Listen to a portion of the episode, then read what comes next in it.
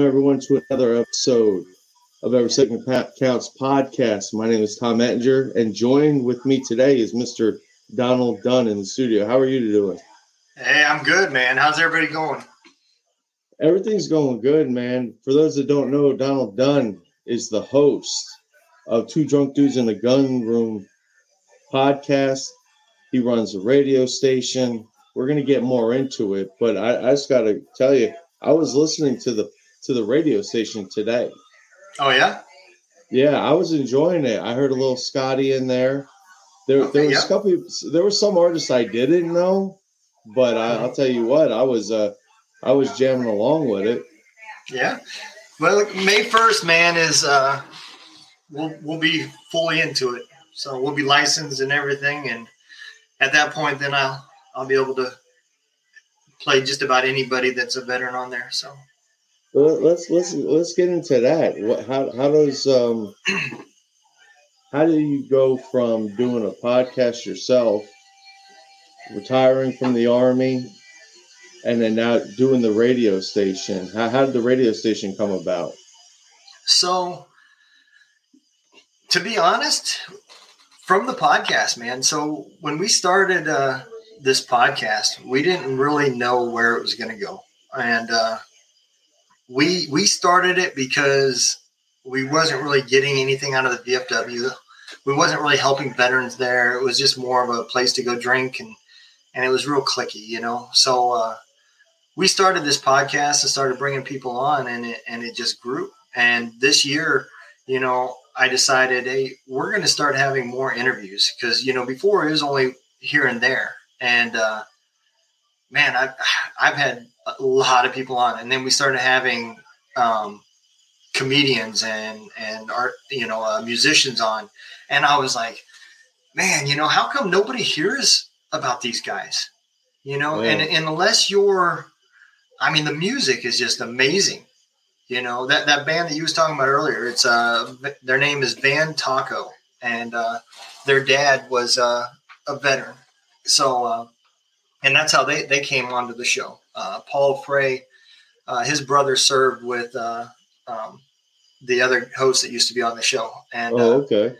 so that's how I met him, and then Scotty and uh, Shannon Book and uh, man Brandon Johnston, the comedian. I mean, so I decided I was sitting there thinking, you know, the problems I had when I came into podcasting was it's it like reinforces how transitioning out of the military is. You you go from the military where you're a hero, and then you walk into the civilian world where you're just another guy, and and you don't really matter anymore.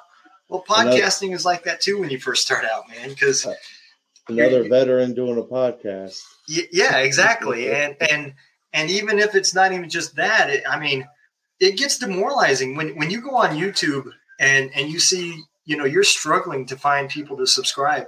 And then you come across the guy's stream that is called the the sleeping streamer. And literally he goes to bed and he turns his camera on and records himself sleeping. And he has 30,000 followers. I mean that's that's demoralizing that a guy sleeping can get more followers than I, people that give a shit you know no, no, so, I get that. I've I've seen that on TikTok and seen that like someone just standing in in a field. Yeah. A, mil, a million likes, and it's like they're not doing anything. They're not saying anything. Nothing's nothing's happening here. So I, I, decided to come up with this radio station to give veterans a platform, man, and that's literally what it what it was. And we started having all these organizations on there, man, that um, do great things, but they just don't have the budget to to be on every other hour on the, on TV advertising. Mm-hmm. So uh, I decided, you know, that's where they're going to come into this. They're going to I'm going to start making advertisements for them, and they're going to fill up time slots on on there that that we don't have any paid advertisers, and uh, the music will be on there. The podcasts will be scheduled shows you know, from from anybody that wants to be on. You know, anybody mm-hmm. that's a veteran that that wants to be that has a talk show or wants to start a, a comedy show or, or whatever, I'll create time slots, and and then the the other time slots around that will be all veteran artists. So that's where it came about, man. It was just a just a drinking and came up with an idea, and I'm just one of those guys that's too stupid to stop. So no, I think I think it's it's something everyone always wanted, and I and I and I, I have seen it, and we we spoke about it, and I, I've been on it, but today I was out in the yard and I just put it on and I was just listening to it as it, you know, kept going and going. And I was like, you know what? This is something that everyone could listen to. It's very simple. It's very simplistic, and and it, and you're listening to veterans. It's it's an automatic. It's an automatic give back. Yep. You know what I mean? Like the way the way I look at it, it's like an automatic give back. Yeah, absolutely. So, you know, when I started this, so when I when I got out of the military, I had a business. You know, I, I got out, couldn't find a job, so I start I created a job. I started out owning a trucking company, and uh, mm-hmm. uh, it slowly grew and and everything. And then life took a change, and uh, COVID hit, and trucking became harder, and my mom's health became worse, and and I had to make a decision. You know, I I couldn't move her to Georgia to take care of her. I couldn't afford the freight anymore to go from Georgia to Iowa and back and forth, you know. So I had to, I had kind of came to a crossroads, and uh, mm-hmm. uh, you know, luckily, this is after you know seeking some help because uh, I don't know what this decision would have been made at that point, but uh, I was thinking a lot more clearer at the time, and uh, my old first sergeant offered me a job here in, in Missouri, mm-hmm. and uh, so I took it. I closed my business and uh, I moved my mom to uh, Missouri. And you know, my wife and and kids and grandkids are still in Georgia. You know, and I'll be here for until um, something happens. Then then I'll move back with my family. But uh, that's where the podcast came about. Was was when I moved back here, and uh, the the radio station was just a, another add on. Mm-hmm. I I think um, it, it's a it's a freeing. It's like a free therapy. Uh, for for me myself, it's like a freeing therapy having either you know talking to yourself on here yeah. or talking to someone else, and yeah. especially in the situation that you're in, being alone, families over here, you're you're, you're taking care of your mom, and uh, I'm I'm in a similar situation, not to where I have to be there yet all the time, but similar situation coming down the road, and that's something that I, I guess a lot of people you don't realize that situation until you're in it. Yeah. And yeah. and not and everything else that's important or you think's important that's going on, all that kind of falls to the wayside. Do you think? Yep. Yeah, absolutely. I mean, you know, when when that situation started out, I was uh I had a pretty good system. You know, I would uh about every other month or so, I would uh stop in for the uh, the weekend and uh, do the little honeydew list. You know, mm-hmm. um, whatever it is that that she needed. If a holiday was coming up, I'd go down to the basement and bring up her decorations for that upcoming holiday, so she didn't have to go down the basement. And and things was working good.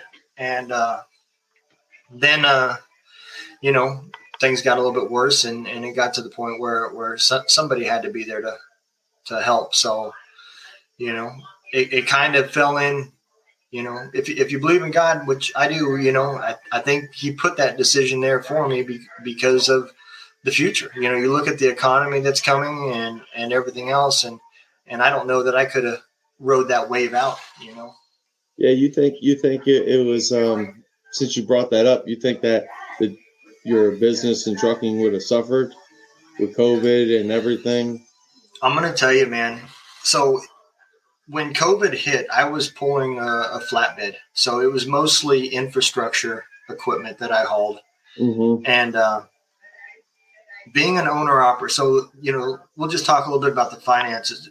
The truck payment was six six forty six a week, right? The trailer payment was five thirty a month. Insurance seven hundred. About twelve hundred dollars a week is what I was spending in fuel so I mean, all this stuff really adds up, right? It added well, up extremely quickly. Yeah. as, soon, as you started with the third number, I was like, Woo. yeah. So you know, and and I ran probably about 2,500 to 3,000 miles a week. And, and uh, I would stay out for about six weeks and life was good. And then when COVID hit, well, our whole freight structure had to change because there was no infrastructure anymore. If you were mm-hmm. in construction or building, it was shut down. Ooh, and yeah. uh, so it was not uncommon, man. And this is what really hurt financially. When when I would plan my week, I would on Friday I would have loads already lined up for Monday, the next load after that, and my final load for the week. Right. Mm-hmm. We would get to that customer. We'd pick up, maybe get a couple hundred miles, three four hundred miles away from where we picked up, and you'd get a phone call and says, "Hey, somebody at the the plant you were going to just came positive for COVID. They're going to shut down. There's no, uh, they're not receiving anything for the next two weeks. So I would have to turn around and take the load back to the place I picked oh, it up. Oh man! But now I've lost those other two loads because I'm not going to be wherever it was to to pick them up. So now I'm parked trying to find another load. Well, everybody mm-hmm. does this. So I mean, all the loads have, have pretty much been taken.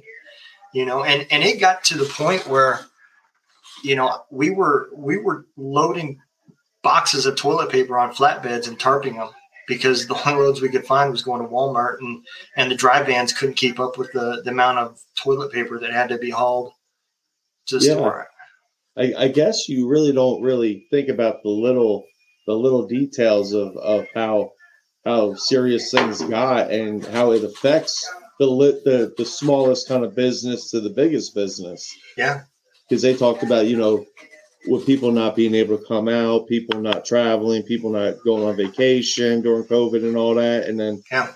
just the everyday business of, of stocking and moving things, and it, it's crippling.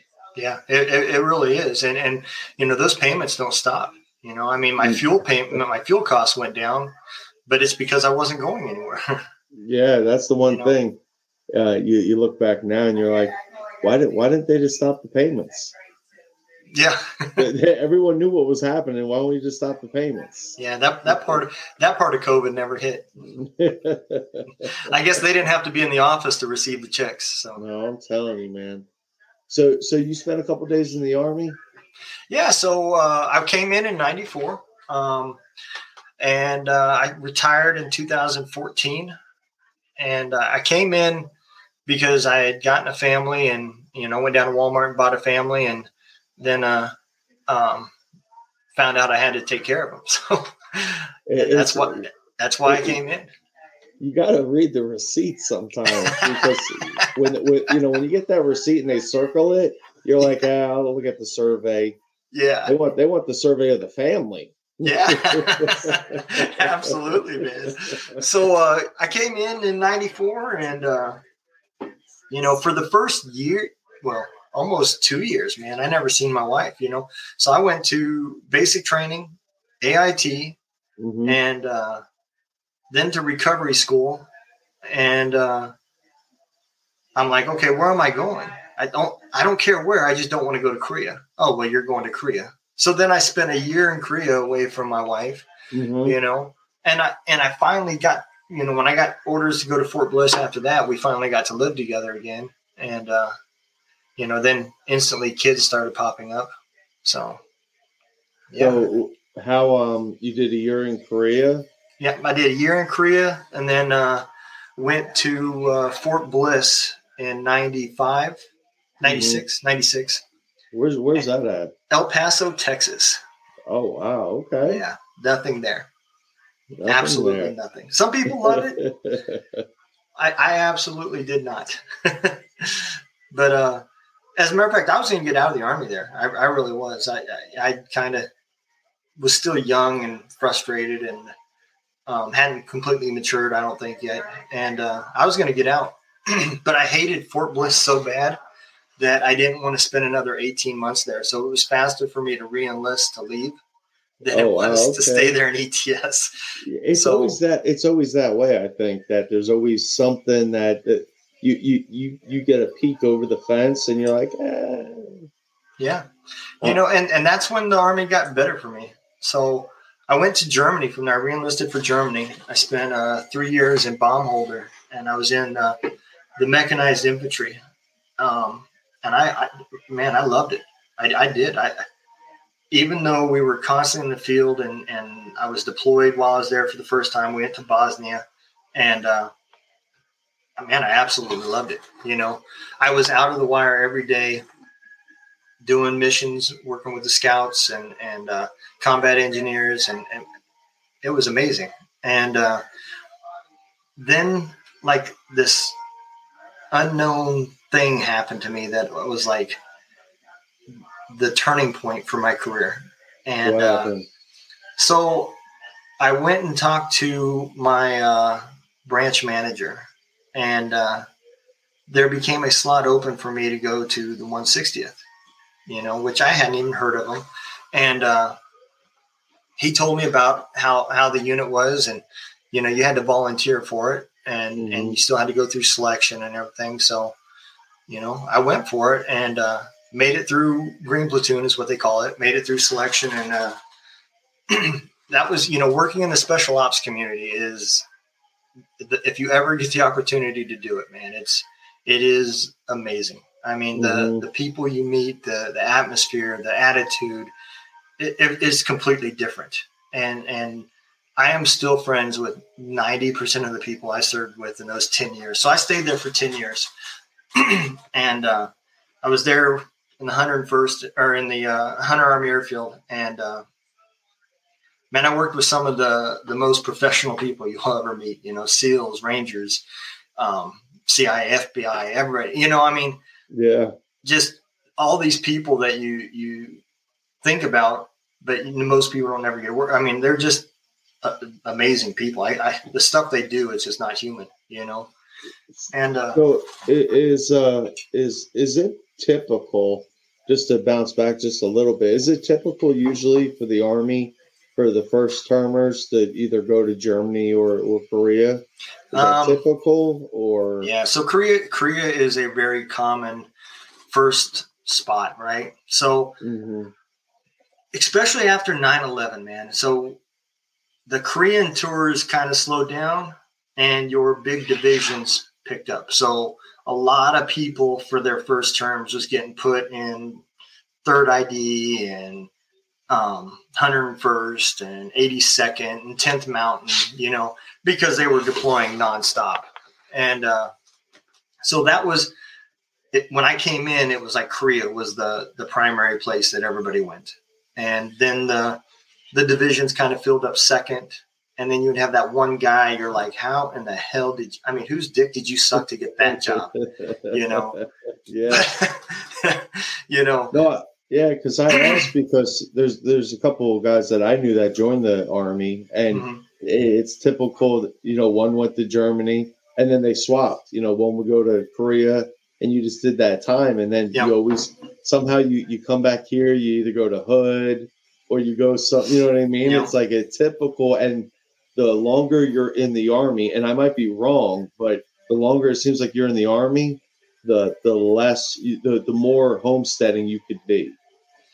Um, well, so yeah, in a way, right? Um, usually it's not voluntarily, right? Mm-hmm. So it is not uncommon if you go to Fort Stewart and you get put in third ID that you'll be there for two to three years, and then you're going to come down on orders for an oversized overseas assignment, maybe Hawaii. It might be someplace nice, Germany or whatever. Mm-hmm. but I promise you, when you get orders again, you're coming right back to third ID. So mm. it looks like, you know, it's real easy to homestead and it, it is in, in some aspects, but it's not always where you want to be. uh, it makes sense. There's always those bases. Yeah. Like, so, like for us, it's someone, you know, you get stuck out in 29 Palms. That might be your Twilight tour. You might have fell in love with that place. Yeah. And no one knows why, but you know, that's your, that's the place you want to ended and end your career at. Yeah, and and it's the same way for the guys in 82nd. You know, when they would mm-hmm. leave, a lot of times they get sent right back to division, and and it starts all over again for them. And uh, you know, the other way too is is the way I went. So you go, you get put in a, a unit like the 160th. The regular army couldn't even see us. They didn't know how many of whatever MOSs, what ranks was there and uh, that's that's how I got to stay for ten years. It just nobody wants to leave, and uh, they. I mean, I, I Mhm. would have gave up rank to stay there. You know, it was just it was that good of a a life for me. Where's that at exactly? What's Hunter Army Airfield. It's it's in Savannah, Georgia, is where it's at. Is that um? Trying to think. I think I've driven through Savannah, and it's just a beautiful town of just like you have the outside peach farms, I believe, Yeah, yeah. and then but the you know you, you have the inner town vibes. Like it seemed, it didn't seem like a military town. No, it's not. Uh, Hunter Army Airfield's real small. You know, they're they're part of uh, Third ID, Mhm. and uh, there's just a handful of soldiers that get there. You know, most people go to Fort Stewart, which is about thirty miles, no, about fifty miles from from Hunter. So, so the cool thing I could ask you is, like, when I joined the Marine Corps, it was right, it, you know, it was a year before 9-11 and, and it was all that, but there was no, nothing going on. Right. So when you, when you joined the army, like we, we had, um, you know, uh, little conflict here and there. yeah, nothing but- nothing major. So what was the, what, why, why join the army? So I, that's where, so I was real close to my uncle, and that's where he, he he went into, and uh, I was not close to my biological father, who was in the Navy. Uh, my grandpa, who raised me, was Army, so I think that's what brought me to it. That makes sense. So the, was it, was it, uh, there a push at all or, or was it? no, no. I, I, as a matter of fact, the Army recruiter was the only recruiter I talked to. So I I seen some videos of being a ranger, and that's you know what I thought I wanted to do, and Mhm. you know, my dad talked me out of that. You know, he told me, he said, if you're going to go in the army, do something where you can uh, have something when you get out. You know, so uh, N- Now you retired though, I did. so I retired, and the the reason I bring that up is someone always tells you that. Someone always says, you know, if you're going to do four, stay in, or if you you know if you're going to Yeah. do something, make sure you have you know something to do when you get out. But do you think that's good advice? Um, not for the army.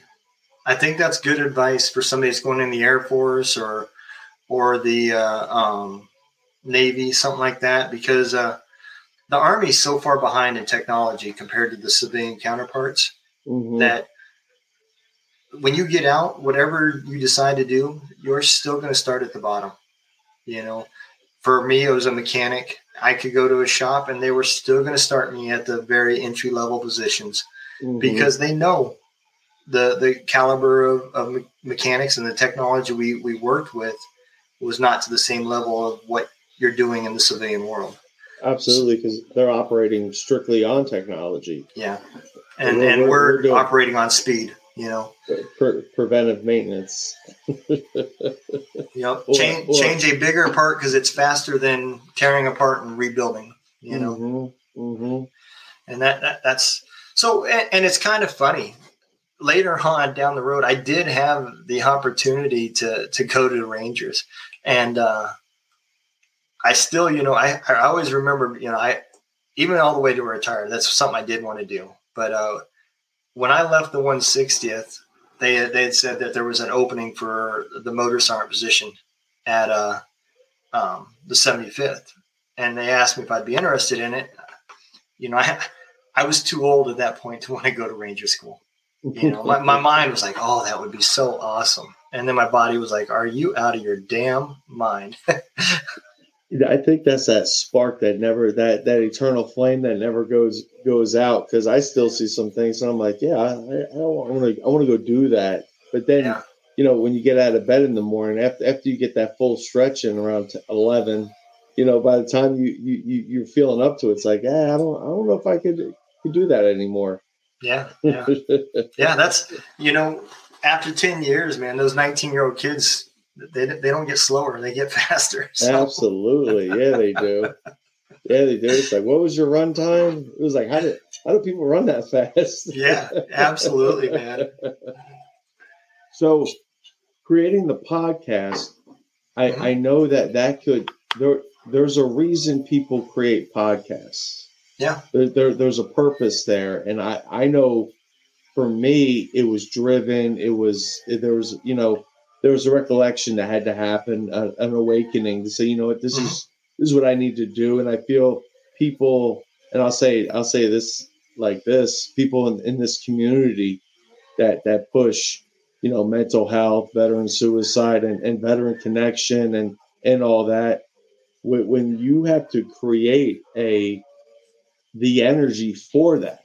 Yeah. You know what i mean? Because the va don't have it. There's certain things here and there. There's not a input for that. And until i was on a podcast i didn't know how big the community really is but how small it is. Yeah.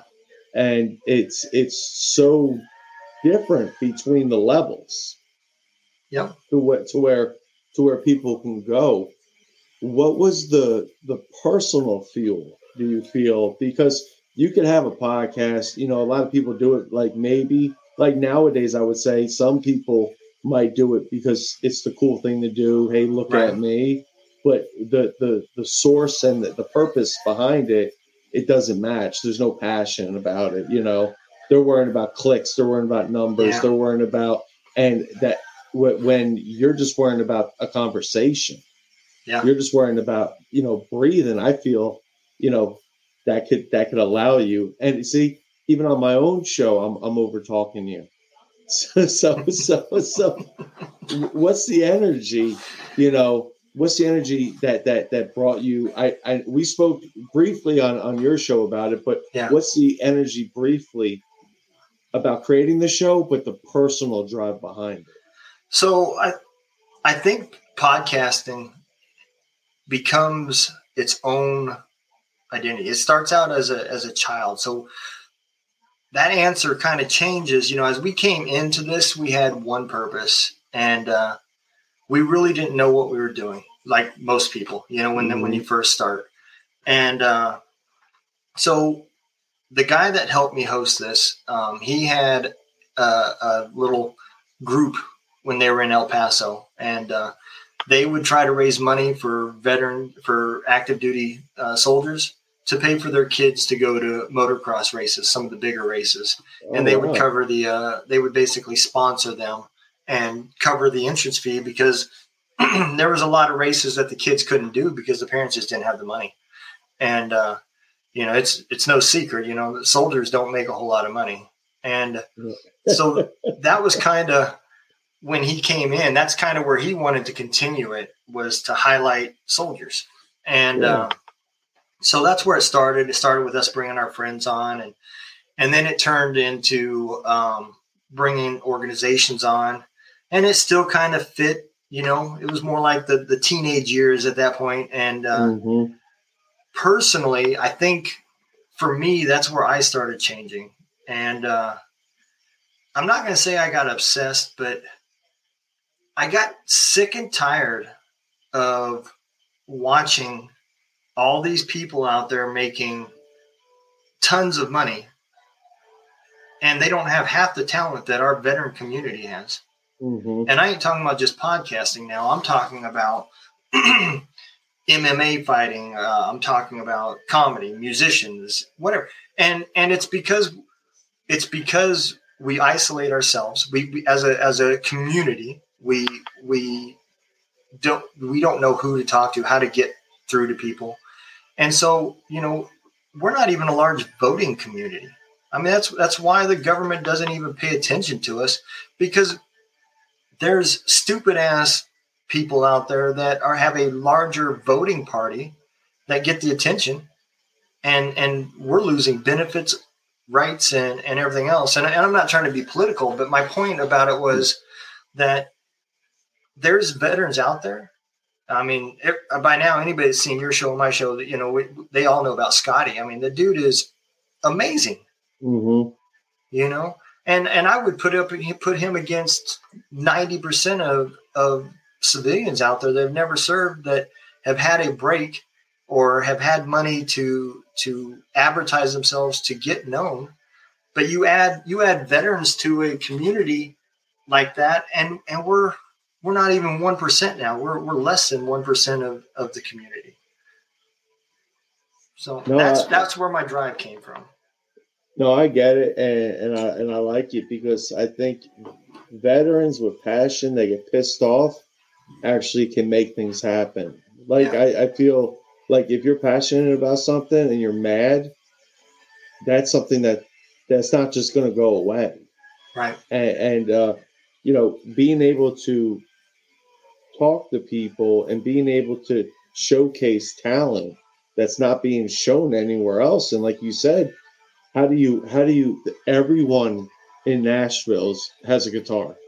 Everyone in the eh, you know everyone in the military now is getting out and and you know everyone's looking for that break. Yeah. But and then when the person does get it, um, I was I listened to a, I listened to a podcast um, and they were talking about you you celebrate the person until they get to the expectation you thought they would get to, yeah. and then then you turn into hating them. Yeah. And I feel as veterans, we, we always want to support in, until it's like, well, why not me? Yeah. And, and it's, I mean, Scotty's it, it, just like that. Him, Schaefer, guys that have good talent, like yeah. just natural good talent and that are good, have to work 10 times harder because yeah. they have a, a veteran stigma. Yep. You know what I mean? And I, and I think I think they talk about bad stigmas with mental health and, and all everything with that. But when, if you're a veteran, that's a whole other, you know, spectrum they put you in. Oh yeah, yeah. You're a so, gun-toting lunatic. Yeah, and and just to prove that point, so the episode hasn't aired yet. I had Robin Phoenix. Um, she's a stand-up comedian, veteran, and uh, she uh, she was on the show and she she made a comment, you know, that I really never even thought of. We were talking about, you know, uh, comedians having to adjust to their audience. You know, they bring in military stuff if they're performing at a VFW or something like that, and and they more home based stuff and and a little, little bit of veteran stuff. If the if the majority's not, and she would talk about how she would go out on the stage when she was opening up for people, and she would ask the question, "Hey, where's my veterans at? Army, Navy. And what she was really doing was gauging the audience for the other acts so that mm-hmm. they knew how to adjust their shows, right? But she said when they started out, everybody was like, oh, you're not going to just do a lot of veteran stuff, are you? And that they were basing her, you know, because she was a veteran, it was like, oh, well, you, you probably only know jokes that veterans understand. So, you know, we probably can't book you. And they, you know, just that stigma alone it's kind of i mean it's it's kind of irritating to even think that that's a, a thing but uh, yeah. and uh, uh, to say this I, I i laughed a little to myself because if if if her material was strictly just veteran like i could get into that yeah you know what i mean like to right. to, to other vets who are normal veterans like listen the, the regular you served you you understand the puns and the bullshit. You you get it now. You know, while you serve, it's like, oh, that was that was because of the game, and you know what I'm saying. You find out about boot camp, and yeah, I think that that would be a great show just off off that. it would, but the problem is, is your veteran community is only one percent of the population, so you know. At that point, you know your your audience base, you're, you're gonna you're gonna suffer because it's it's a business too, you know. And uh, and you know, here's a here's another thing that really shocks me, right? So the other thing that we do is is we try to come up with events, um, three or four events a year. Um, it's grown from one event to now we're up to trying to do three and four, and uh, we have a, an annual fish gigging trip that that we bring as many veterans that want to go. Um, there's Where, a, where's this at? It's in uh um uh what's the name of that little town? It's here in Missouri, but uh um I lost the name of the town. But uh um you go fishing there? So the way it works is uh it's sucker fish gigging. So you know they're they're bottom fish uh, feeding fish, and you take a uh, it looks like a little fork on a rod and and you know you gig them. That you go out at night with these bright lights and the water's so clear you can see them swimming at the bottom. Oh, so it's like spearfishing? Yeah, yeah. Oh, oh wow. Okay. Yeah. So there's an association here uh, in Reynolds County, and uh, they they sponsor it. You know, they'll come out there with five or six boats, and and we'll take veterans out all all night long. You And then got to a sandbar kind of area? Yeah, Or- it's it's the water's four or five foot deep at the most. You know, in the deepest areas.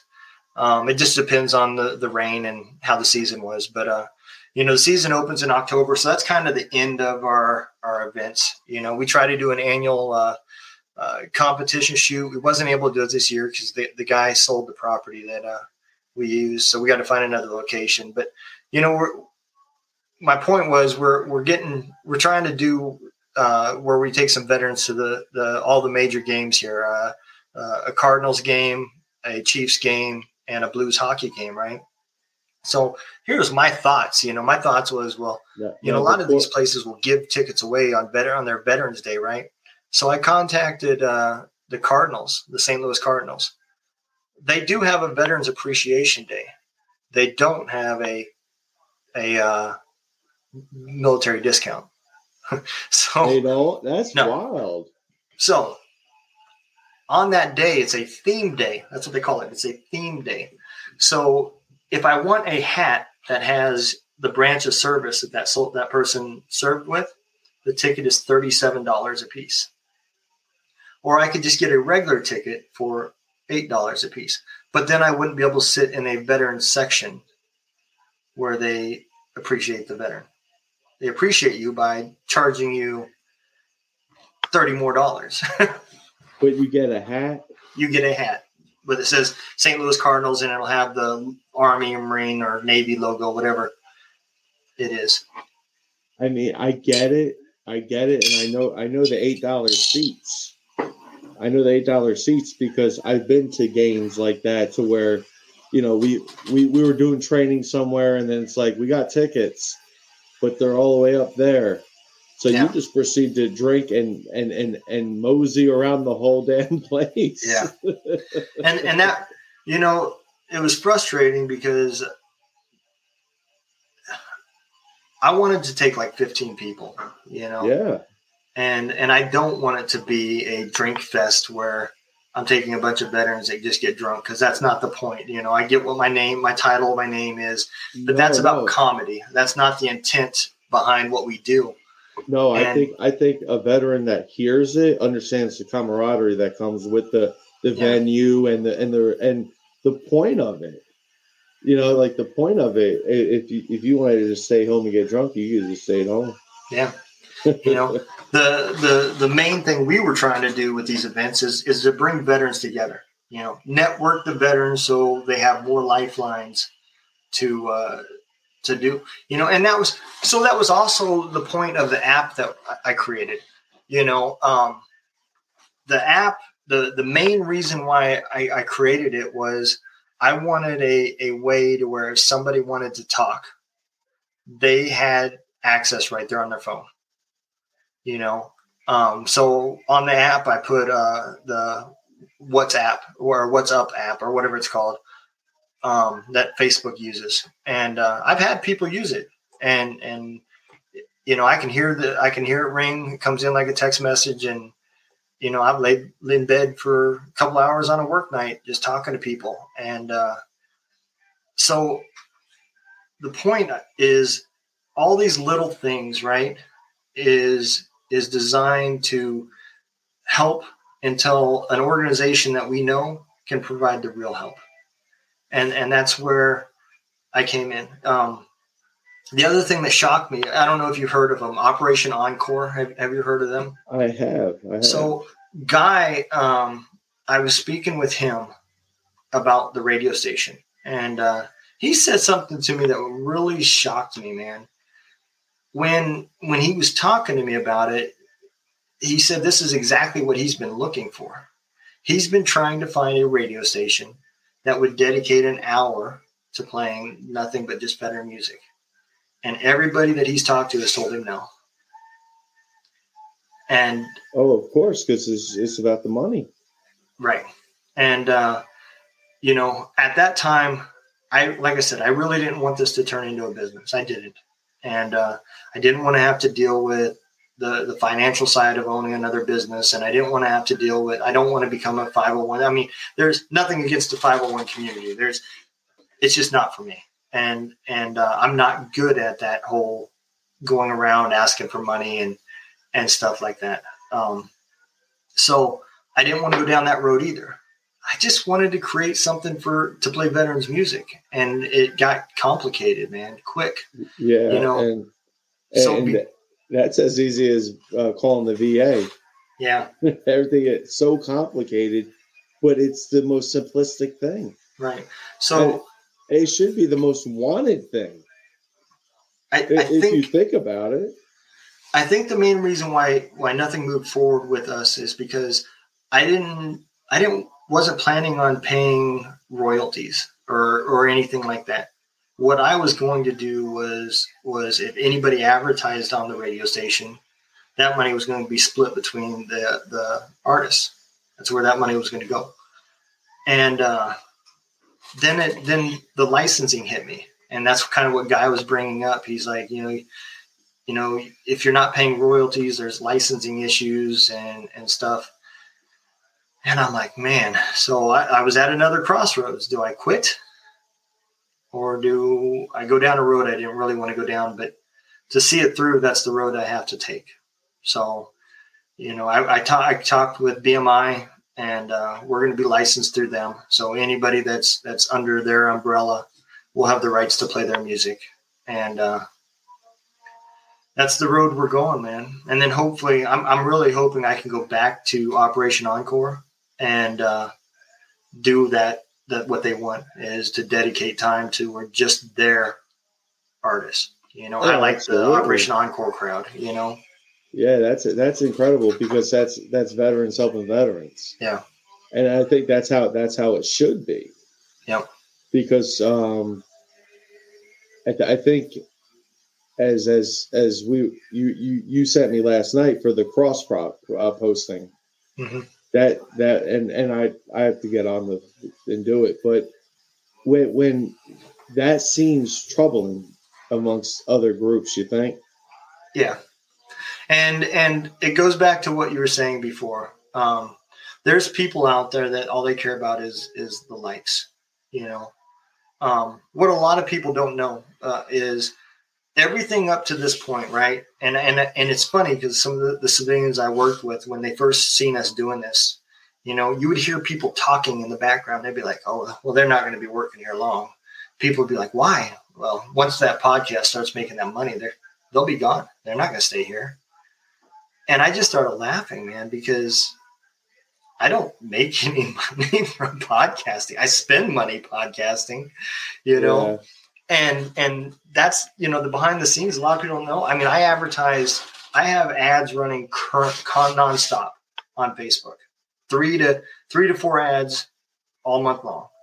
So i mean i spend a couple hundred dollars a, a month in, in, just advertising the podcast. Mm-hmm. and it isn't to make my podcast bigger.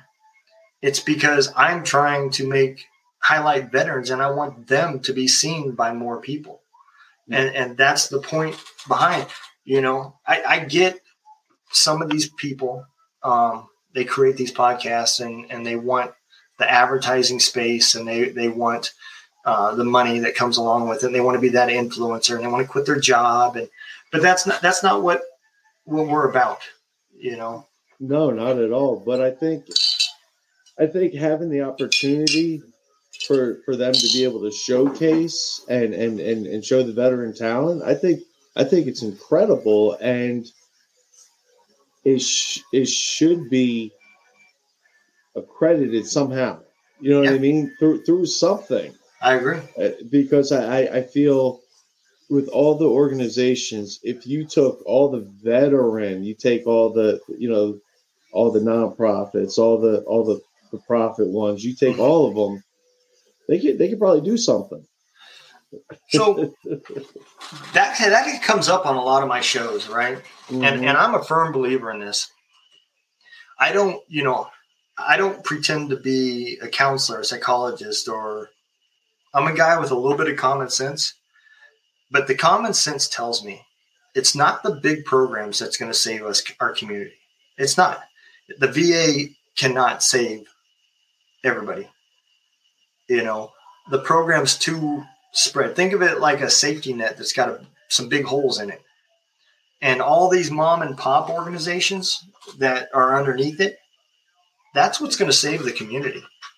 Um, people like uh, um, um, the uh, the guitars for vets and, and uh, mm-hmm. uh, um, doing a mission missionary uh. Uh, I can't. I fucked up their name too, but they. Uh, oh, Deuce. Deuce. Yeah, Deuce. You know, they. It's it's those types of people that that are going to save the community. And, I, I'll, I'll tell you what the the the biggest part, and I think it was probably the coolest thing. I went through the um, Mission Twenty Two thing. Mm-hmm. Um, like I like I talked about on the show, but I went through their links and then I started seeing more, and then you see, you know, deuces and yeah. all these outside primal go out and do it, and if you're a veteran, it's free, and it's just like, like I I feel like a piece of shit because I haven't gone, but like I want to go, and I think yeah. I think that's the biggest thing that that hurts veterans. Well, it hurts me is I'm hesitant to you know pull the trigger because yeah I'm from an environment when it's fucking go. It's it, you know if I'm gonna do it, I'm gonna do it. Yeah. The, or procrastination will kill you. Yeah. And, yeah. and I and I think and I and I feel that you know we we have to be able to do it all together. Yeah, and and that's so so you know the big problems like homelessness and uh, substance abuse and and uh, the mental um, health crisis. It's not just veterans, in my opinion. It's American wide right now. Um, those types of things, right, are are ginormous problems, and nobody wants to to fix it as far as like the big agencies because they know what it's going to take, and there's no money to be made there and you can't just house homeless. You, you can build a million tiny homes and put homeless veterans in it.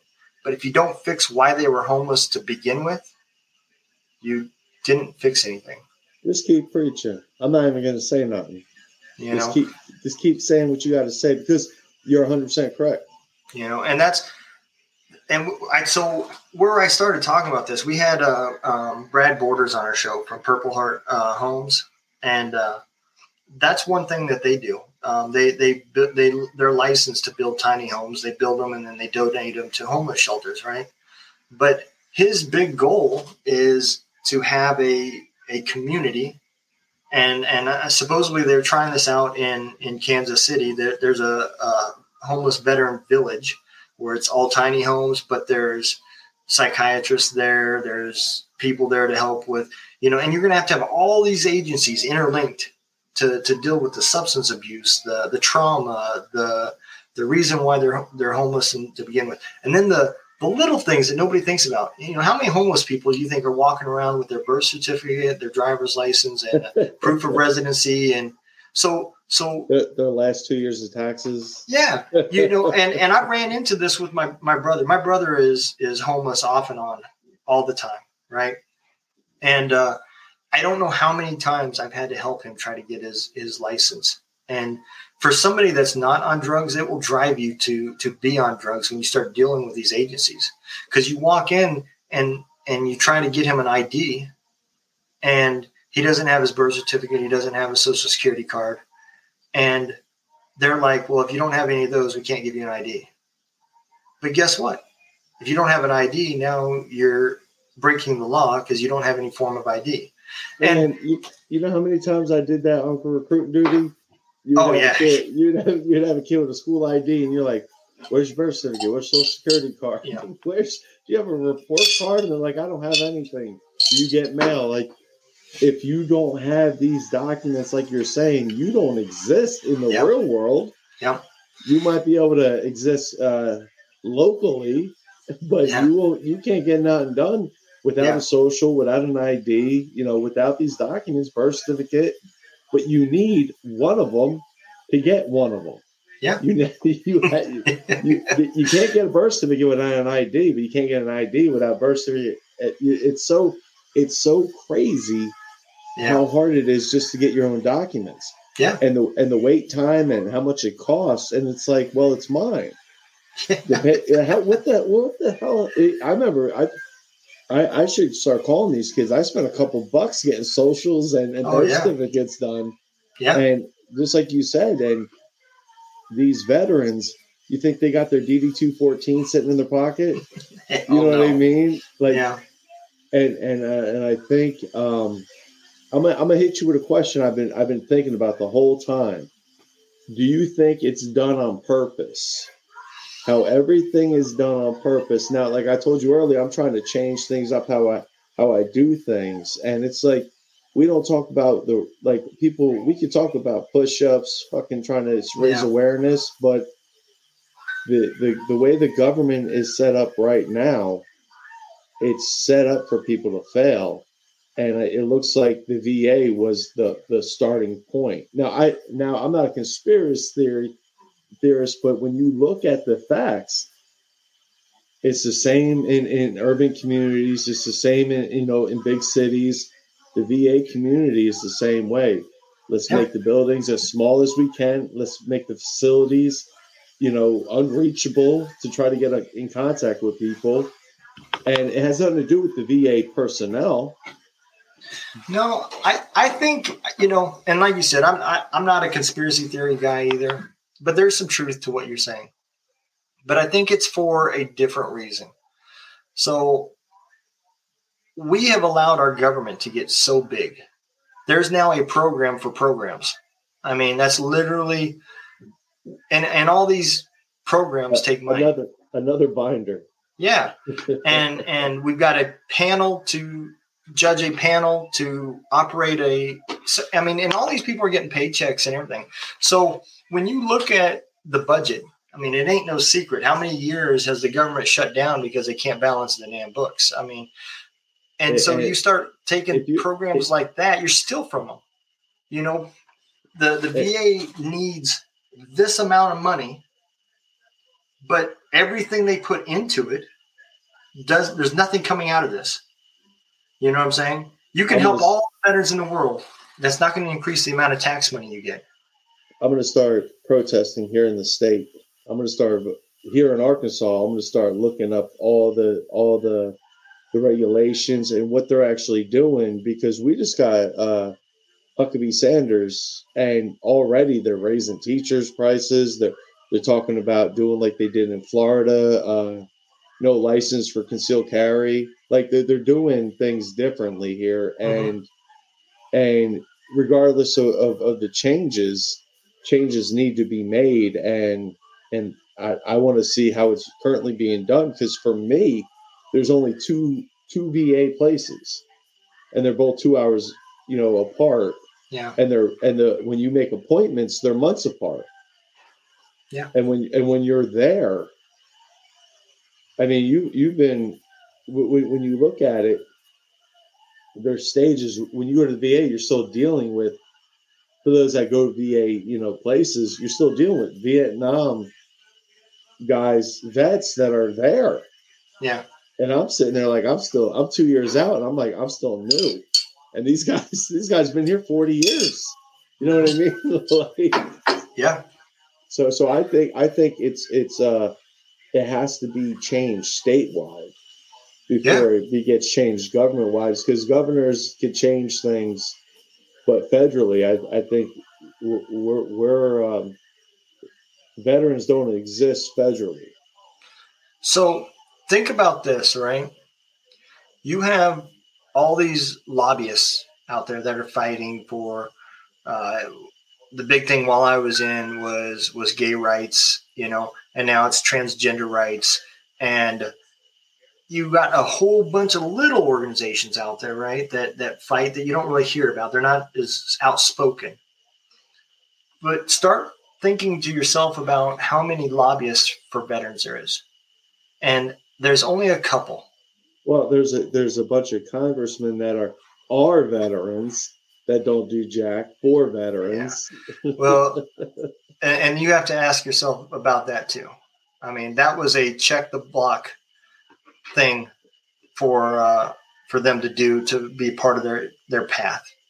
So they came in, they were put in in positions of of not danger. You know, it wasn't like Pat Tillman where he gave up millions of dollars to be a, a veteran and was put on the front lines of a, a Ranger battalion. Now these guys are are pilots or or some officer, you know, that that they served and then they over you know share and over exaggerate what they really did on their political trails but then th- there's no brotherhood between them.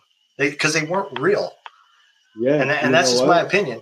No I, I i'm glad you said that because when, when you think about it all the podcasts i've been on not not like i've been on a lot but uh, even when i never had to tell anyone what rank i was you know obviously i was in a 20 but like there's no one eh, really gave a shit what I did when I was in. Yeah. But that's the stigma that's pushed while you're in. Right. And when you get out, only if you kiss the ring while you were in does right. the ring does is you know is that door open for you. Right. And and it the officer world in the military has become real political anyways. I mean, when you think about how many soldiers' lives were lost so somebody could get promoted. And I don't give a fuck what anybody says. That is a fact. I've seen it. I have seen these high ranking officers volunteer for an early deployment to get as many deployments under their belt to give them a better resume when they're going against their peers. And that's why third ID and, and all these where we just kept deploying, kept deploying, kept deploying, you know. And you they say you're going to get a year off, but you don't. You come back. You know, I, I was in the army for 20 years, almost to the day, 20 years, right? And I did 68 months in deployments. That doesn't include the training time away from my family. That doesn't include the year in Korea. That's 68 months with a rifle in my hand out of 20 years. I, I think, um, and I, I, was I was listening to another podcast. There's a guy on talking, and he he, he broke it down to, to other people, and I knew it, but and you'll make sense of it too. But they, the public and, and, and people that maybe didn't deploy or whatever, I'm not you. You know what I'm saying? I did my little stint in Afghanistan, but there's people that they don't understand the training cycle to prepare to even deploy. Because when I went, when I was in Afghanistan, there had army guys there and guard guys there, and that's when they were still doing a year, and that was yeah. in 04. And I know, I know that was in 04, but I know it only got better. You know what I'm saying? Yeah. It only got more. It only got bigger, and these guys were doing a year, and they were in the guard and I yeah. could I couldn't I couldn't process that. I mean, I could process it then, like, all right, yeah, whatever, you know. But I think about that now, and it's like that dude had a normal job. I put people in yeah. the reserves, like, and now you're in Afghanistan for a year, taking that, a pay scary. Cut. That oh, absolutely, and and you're there. Yeah. you know how many how many um, National Guard has lost their business because they were owner operators for truck drivers and their household lived on that money that they made at the time, which mm-hmm. was really good for truckers. And then they deployed, but they're an E4. And now the truck's barely breaking even because he's got to pay somebody to drive it just to cover the bills. And that household, that family has to live on E4 pay. And a lot of people don't think about that sacrifice.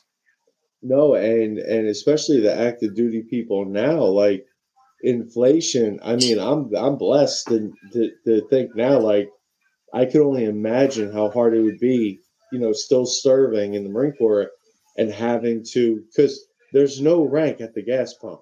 There's oh, no yeah. there's no rank at you know at grocery getting groceries and and you know as much as I know, everyone in the military got damn kids. So so yeah, like it's just an uh, an environment of this pure chaos. Yeah.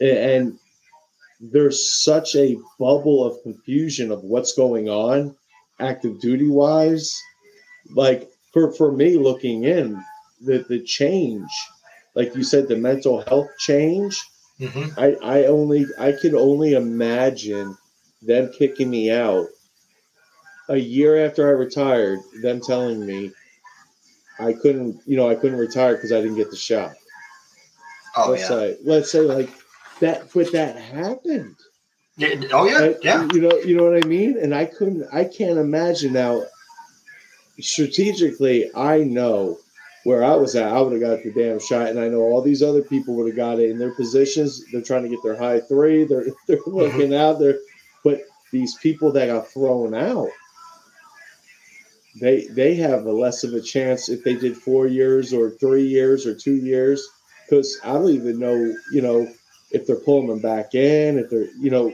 back pay. They talked about all these things, but it, they only talked about it when they were kicking them out. There's there should be a class action lawsuit for that shit. Oh, absolutely. I I, I think they should have to pay them for the the rest of their career that they didn't have. I really do. And Yeah. You know, and and don't get me wrong, I, I have nothing against anybody that took the shot or the ones that don't take the shot, right? And I've said this before on other shows. If if we were talking about a type of vaccine like what me and you took when we came in, where it was a live vaccine, even the anthrax virus was a live vaccine.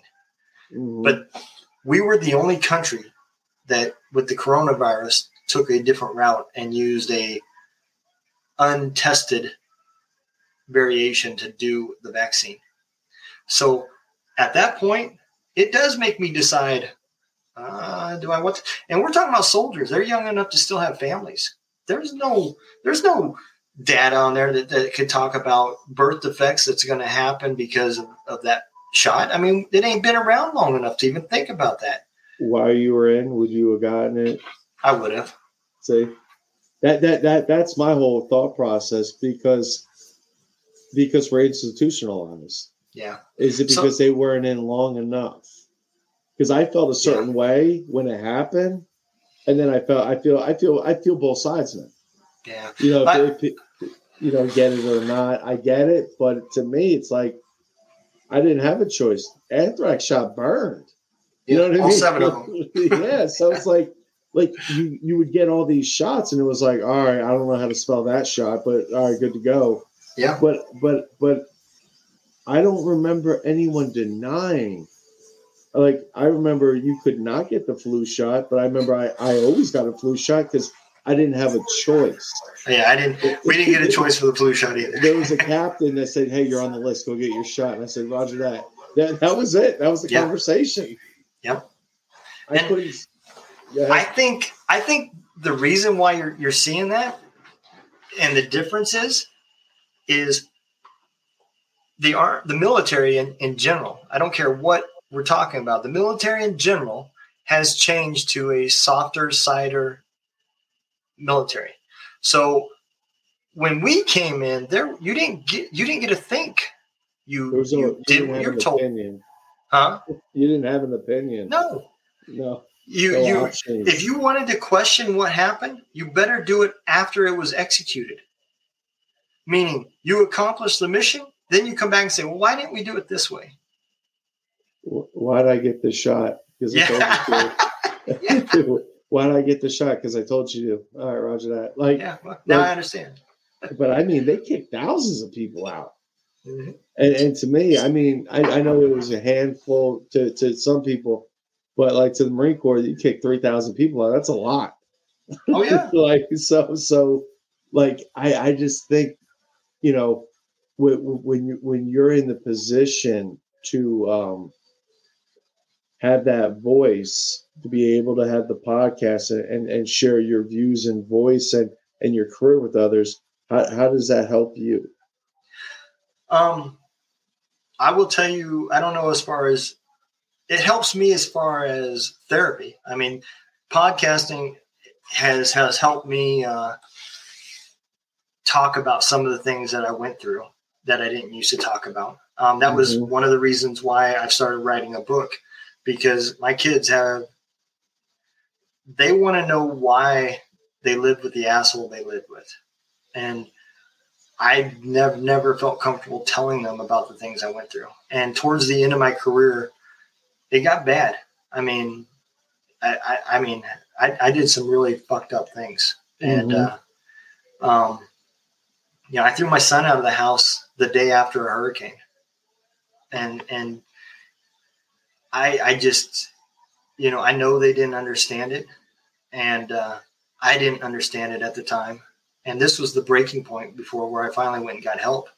Um, my wife had to split me and him up because I was going to hit him over him not listening to his mom. That's what it was over. At least that's what the fight was over. But that's not what was going on with me. So in this house, you know, we were cooped up for a couple days with his girlfriend, her mom, her sister, my cousin, my brother, my wife, all were in my home. I, I, I, I think no matter what you're going to say, I would feel the same way. Yeah, I, Uh, just before- all the people in the house, just, just, just you're just listening, and I was just getting, I was getting anxiety, just getting Yeah. mad, just, just hearing how many people were there. I can still remember to this day. So I went for a walk trying to get rid of this feeling because when when that feeling comes, man, I, I explain it, it's like a fire inside me, man. Mhm. And as it just starts cooking and cooking and cooking, I just I stop thinking and I, I lose it. And uh, you know, that's the one day of my life, man. I wish I could have that day back. There's not too many days out there, but that is that's one day I, I, I do wish I could have that day back. Are you glad that day happened now? I'm not glad that day happened. I'm glad that I got help, and and uh, But that situation had to happen, you think? it did. Because I feel everyone, I had a situation, I think everyone goes through something and you have to because no one says anything, but that's why we have to get there before that. Yeah. But but that that that cook that that that pot's always boiling. Yeah, Oh I feel for yeah. for a lot of people that pot's always boiling. Especially, I mean, you did over five years just deployments. Yeah. like that's for people that don't know. That's like almost ten years because of the deployments. It, I mean, you know, the workups in between. Yeah. Oh yeah. Yeah. You get on average, you know, three months every two years to be with your family. I mean, that's that's really what it comes down to. You're you're there for the evenings, but Mhm. you're not there. I mean, you're you're focusing, especially as a leader, on on everything you got to do for the next day. You know, but the first three months that you come back from a deployment, they they dedicate towards your family time, and then that train starts all aboard, and it's back to train, train, train, train, train, and then you're deployed, and then there's a whole nother year you're not with your family. So So then you're you're trying to rebuild a relationship. You're re trying to do it, and then for three months it's solid, and then ripped away again. Yeah, Yeah. Yeah, because I, I I agree with you because I think I think it's easy for people to look at it and see um, there's a broken down of communication when you're not home. oh yeah, You yeah, could still you could still talk. You you know when when I when I deployed, you know, we only have phone cards and whatnot. But Yeah. like even even people today, if you're dealing with anything, if you're just texting and there's not much communication as far as talking face to face, there's so much emotions missing. There's so much. So that I think that gets lost. let me let me let me kind of try to paint a picture of how fucked up it was for me because when when I walked away from the military and and I just recently started talking about this. So when I walked away from when I retired and I was transitioning out, I really wasn't looking for a job. Right, I, I kind of was looking, but I really wasn't looking because I had planned on killing myself. I was putting things in place to end my life and make sure my family was taken care of because I didn't like who I had became. I would come home and I would eat with my family and then I would get up and go to the bedroom and I would stay there until the next day. I literally pushed my family away. I fought Mhm. with my kids. I fought with anybody that wanted to fight. Um, until that day came is when Mhm. I finally got help. My wife knew I was struggling. Um, the first two years of my deployments, um, I went through some, some things that really fucked me up, and I didn't realize it. I thought it was normal for me to have these nightmares and these dreams. My wife quit sleeping with me. She Mhm. slept on the couch. I slept in the bed because I was elbowing her and hitting her and yelling and screaming and shit. And it took a couple years for for that to you know as the war kind of I call it calmed down. You know because Mhm. it did. You know.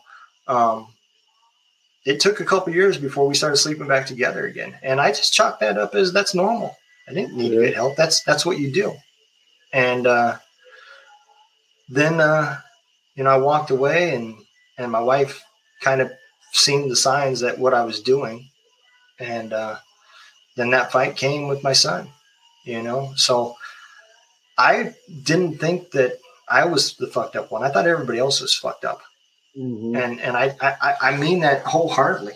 You know, I wasn't the I was pushing everybody away. My my family, my kids, uh, my friends, and and to this day, I don't have a whole lot of friends. I, I have a few people that I associate with, and I have I still haven't got to that point where, you know, I want to be surrounded by a bunch of people. Yeah, I think it's. uh Thank you for sharing that. Um, I think it's something everyone always thinks about, and I think um, I, would I would say it's it's something that's hard to to deal with with yourself because it's not something you want to talk to no one about.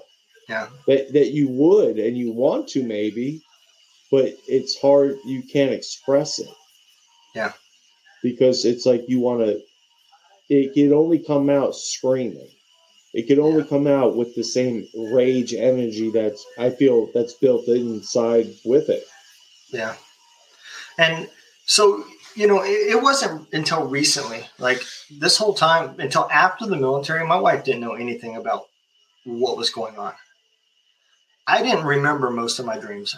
You know, she would say mm-hmm. that I was elbowing and, and yelling and shit, but I, I, honest to God, I couldn't remember what a lot of them were about. There was a few that I did remember. And I would always ask her, you know, what was I saying? She said it sounded like you were yelling at a soldier and then you were yelling no. So I kind of made sure she didn't know anything that was really going on. And uh, I don't know, I started drinking a lot more, man. And and as I got would drink a lot, things would slip out. And uh, you know, she found out a lot of the dreams. I was in a helicopter that was coming back from uh, Bagram, and it was a fucked up situation from the get go. We were in Mhm. Germany. We flew back to Bagram, and our base was in Kandahar, and uh, they couldn't they couldn't get any flights because the war had all shifted up north. So all the supplies was headed to Bagram, and so we decided we'd fly to Bagram in our helicopters from the 160th. Would come and get us and fly us back down to Kandahar. Well, um, the one I was on um, decided to have a fuel issue, and you know gravity took over, and down it went. And uh, you know we didn't crash. We hit hard enough that it broke the landing gear and and shit. But you know I didn't have any weapons. I didn't have anything. I remember to this day. I remember looking out the window because the windows had already been shot out for most of the other missions, and I remember looking out the window, and my sergeant major was next to me, and I looked up and I I seen the other birds float flying around us, you know, circling around us. Dude, I had never felt that helpless in my life. hmm And uh, I looked over at the sergeant major because I had told him, I said, man, I don't think it's a good idea that we fly to Bagram. And uh, I just had a feeling, man. And uh, he looked at me and he said, it'll be all right. I said, how in the fuck is it going to be all right? We don't have any weapons. And the fucking aircraft on the ground can't even fire the minigun anymore because the fucking aircraft ain't fucking running hmm you know so The only weapons we had is what the crew chiefs had. I mean, and they got it fixed. They figured out, you know, but the, the people protecting us are the ones that are fucking working on the aircraft. So, I mean, that, that whole situation really kind of fucked me up for a while, you know? Yeah, because I, I, I can see that being overthought a billion times. Oh, yeah. That, mm-hmm. Yeah. I mean, and and that so that was one of the things, and it was really weird, right? So my dreams always started where they uh where it ended at, where they got the plane fixed and flew off, but that's not what ever happened in the dreams. In the dreams, we always had to evade and and get out until we could get you know picked up and sometimes it worked out sometimes it didn't in the dreams which you know never happened none of that ever happened they fixed the aircraft we flew it home and you know a little bit of landing gear was fucked up and on we went, you know. But, uh, but the, the situation and the environment surrounding it, it wasn't like you were on an LA beach. No, no, I, re- I remember, dude, still to this day. I mean, we were in between, we were in a valley. So, I mean, there was high ground all around us. When, and, uh, when were you in Kandahar? When was that? That was in 2002 or 2003. It was either end of 2002 or beginning of 2003. Yeah, because when we went to Kandahar, we were just were you guys getting mortared daily oh, yeah. when you were there all the time, every day. Yeah, and I had a, I had a, a, so we were going to um, Chow, and uh, this was after we started having C-rats. They they got the the Canadians brought in the C-rats, and we were walking back, and uh, a rocket came in, and I remember it's kind of I remember cussing at my fucking drill sergeants because uh, um, this this rocket came in and it hit a generator. I don't know, it was probably 50 yards from me, and uh, I hit the ground, and I remember looking and I seen this SF guy, I assume he's SF, he had a beard. He took off running away from the the, the rocket. And then I seen a, a guy in regular army uniform running towards the fucking uh, generator. And I was like, why in the fuck is he running towards it? You know? And then I remember laying there thinking, how the fuck are we supposed to yell a distance and a fucking direction? I mean, all I heard was I mean, there was no timing to say six o'clock, right? You know? But I, it's coming. Get ready. Yeah.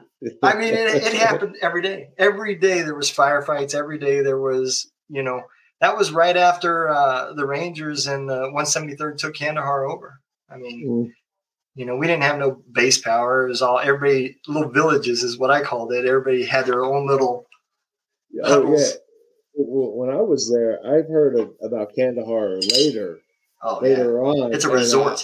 I, yeah, I was like, "What?" We had a coffee shop and a little exchange.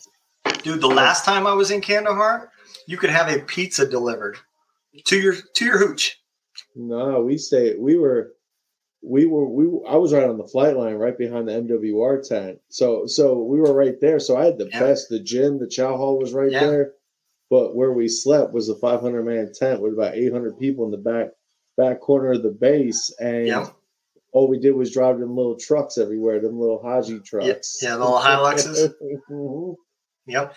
So was uh, was Rocket Bob still trying to hit the uh, the the tower, the fucking air traffic tower? They'd be walking the damn mortars in. Boo, boo. That guy sitting up there. I mean, I used to joke all the time he has to have a fucking case of Depends sent a month because he can't leave, and they're just walking him in, man.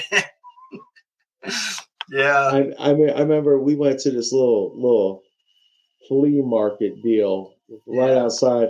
Now yeah. I'm not gonna I, am not gonna sound I'll sound like Joe John Rambo real quick. So we went to the Haji Mart right behind right right right outside the wire. So so when I was in Afghanistan, I was outside the wire. There you go and, and I spent twenty dollars on DVDs that probably that that didn't make it out of Kandahar. well, that, that was for research. You were trying to find uh, explosives that they were putting in, in DVDs. I actually almost bought a. Uh, they had a replica Marine Corps sword, and I was like, "How did they get one of these?" you have to ask yourself, where did he get it? yeah, like how did he get it all the way out here in the middle of this field? How'd, they, how'd they get all these DVDs? That's weird. Yeah. Man. So, so how do you feel two drunk dudes in a gun room is is changing the the veteran community? Man, I, I'm gonna tell you, I have I have days where I think we're making a difference. So like I don't know whether it, if it was from uh, the contagion effect or or from you know my show or whatever, but when I seen that Hero Stock had booked um, um, Scotty, Yeah. I was like, that's a fucking win. Because that's that's what it at least that's for me. That's what it's all about. I, I don't know, you know, the the goals and everything. I'm not going to speak for the contagion effect, but for for me, that's that's what I'm here for. Is Mhm. trying to network and and help veterans achieve whatever their their dream is, even if it's just to be sane. If that's your dream, if that's your goal to to live a productive, normal life, then i that's what I'm here for is to, to find a way for you to do that. And so days like that, regardless of, of who did it, I don't care about that. To me, that was a win, you know, but then you have those days where every day is a struggle. You know, you spend six hours of, of editing and, and trying to catch people's attention just to get people noticed, you know? Um, so with the radio station, one of these things I have to do is I have to go in and, and I have to document every song that's played at every minute, right? And uh, when you start looking at these stats, you start seeing how many listeners was was listening because you know that's how you're going to get the sponsors is what is your reach and shit. And when you Mm. see times where, I mean, I had to get to the point where I quit looking at stats altogether, and uh, I hadn't looked at them for for many months, other than with the radio station. And you'd see how many three seconds.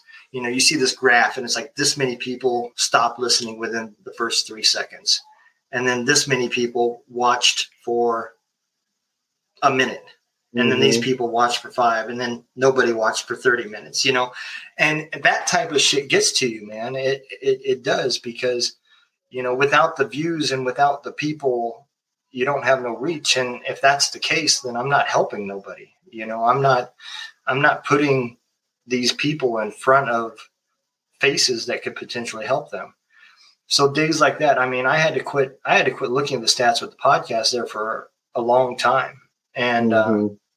because it would get frustrating. And I think also on that same token, if you're one of those guys that are looking at stats every day, you you're on that borderline of becoming that guy that's worried about stats. oh, absolutely. You know, so you, there's a there's a fine balance because it it will fuck you up if if it's not going your way, but it can do the opposite too if it if it's exploding. You know, you you feel like you're on top of the world, and uh, I try not to measure the wins. You know, like I got more excited when I got on Goodpods. I like that app. I use Goodpods quite a bit, and uh, so like your show, I go in there and I, and I'll rate and share your show. I share uh, um, damn uh, Shadow Mark, and I share the Contagion Effect. Well, I had went on there and I was looking at stats. I don't know a while back, and dude, I got like fucking excited because the Contagion Effect was ranked like 29th for mental health you Mhm. know and i was like that's fucking awesome these guys just started not you know they got like 60 episodes man and you know and and we were ranked uh, number one for military and uh, i think number four for comedy interviews and I, like i said i was more excited about the contagion effect. Man i hit eric up. I was like dude do you, are Yeah. you guys on Goodpods? And he's like what's that? And i told him i said dude on that on there you guys are ranked like 29th out of 100 i mean that's pretty fucking good. Yeah. you know? And uh i had been going on. I, I just hadn't never looked but i'd go on and i'd rate their show. I'd rate yours and and you know make a little comment about it and, and send it through my feed. And uh that's to me that's what that's a win man is is when somebody is benefiting from the show Yeah, I, I could see that. I mean, I was talking to Jason Steiner um, the other day, and he was talking about the drop they're having for for Hero Stock and hmm for, for like apparel and everything. hmm And I and I I was so excited for their apparel drop. Yeah. Like, cause I was like, hey man, let me know because I was so excited because I could see the potential and how great Hero Stock could be. Yeah. and I and I see everything with the radio station and how how how epic that could really be to you if you it doesn't matter who listens it matters the people you're playing Yeah. Because you're changing you are changing that person because you, you're playing them Well, and and and on the other aspect too, you know, I with the way I went with being BMI, so the way it works, right? I have to pay an upfront licensing fee, and then I have to pay 1.7 percent of all my gross income.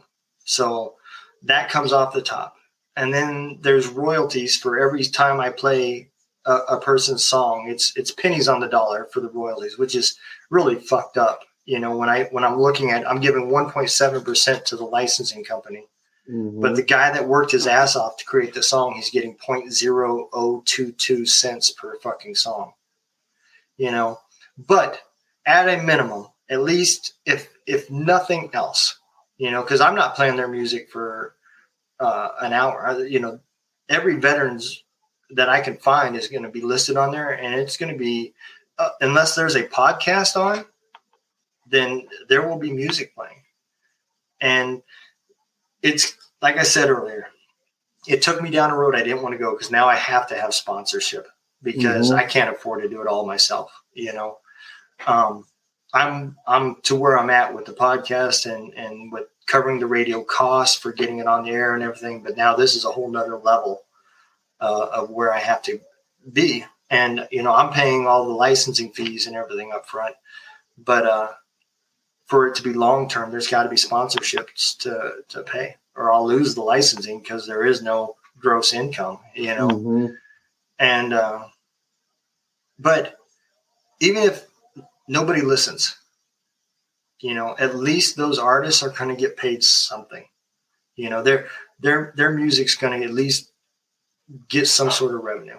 And and i pray that it, it gets bigger than that. But uh you know to me i look at the small wins.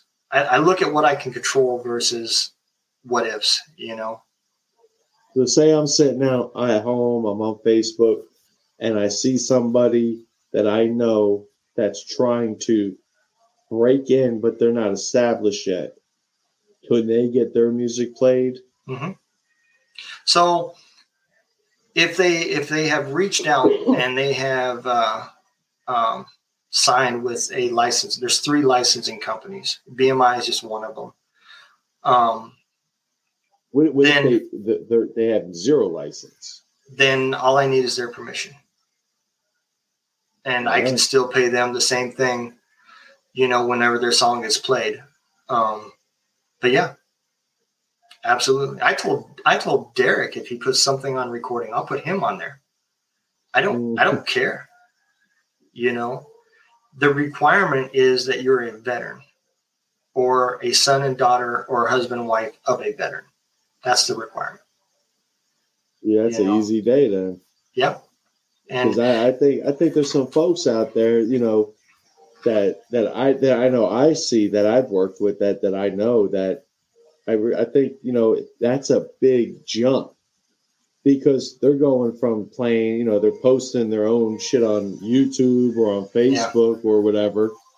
Now they could be put on an app that you, you Yeah. that you're doing, and they could say, "Go listen to this app," and I'm going to be on there.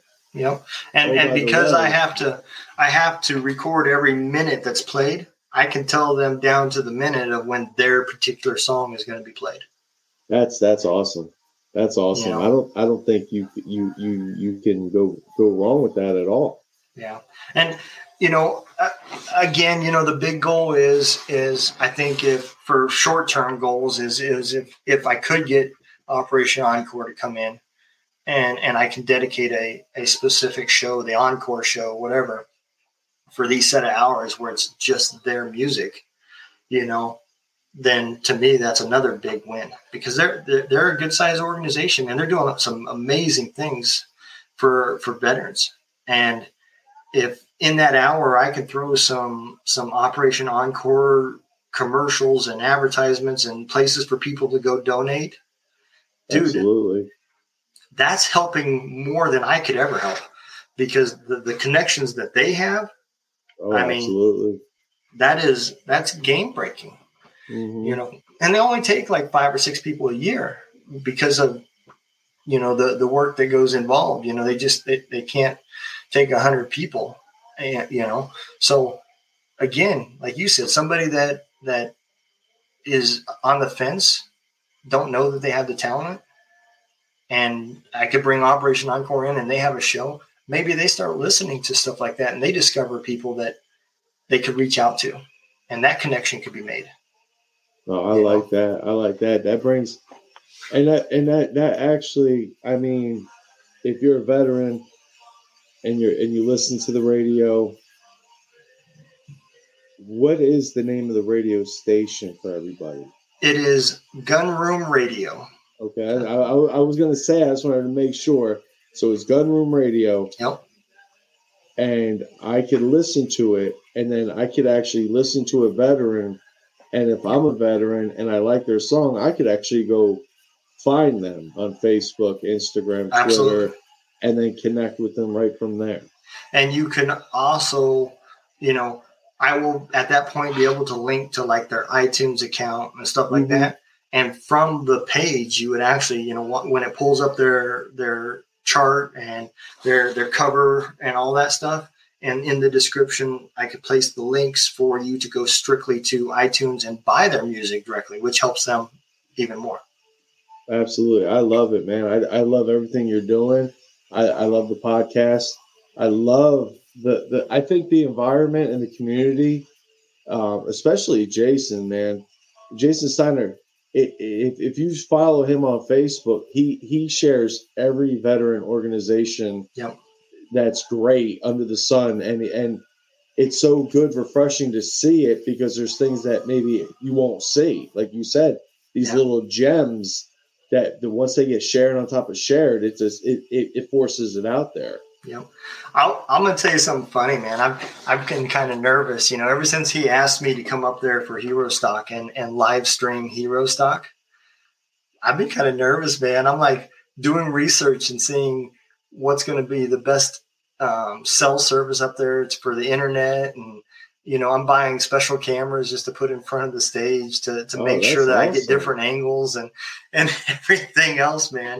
And another reason why I was I'm going to StreamYard because I've been using OBS and uh, Yeah. you know with StreamYard he'll get much more reach because I can go to multiple places versus OBS is one at a time, you know. hmm So uh, when I get up there, I'm gonna try to get with him and and I'm gonna put it to where it goes to their YouTube, my YouTube, our Facebooks, you know, everybody that that you know we we come together and start cross posting, dude. It'll be live stream. Hero Stock will be live streamed on their page and everything all at the same time. And Well, good. That that's good because I'm going to be there, and that just takes a lot off my chest because I wasn't going to. I'm there to be there, and if I could have apparel there, but other than that, I just think wh- when I talk to him, I just think there there's no other place I would want to be, and I don't like veterans. I don't like other people, and I probably won't even like all the music.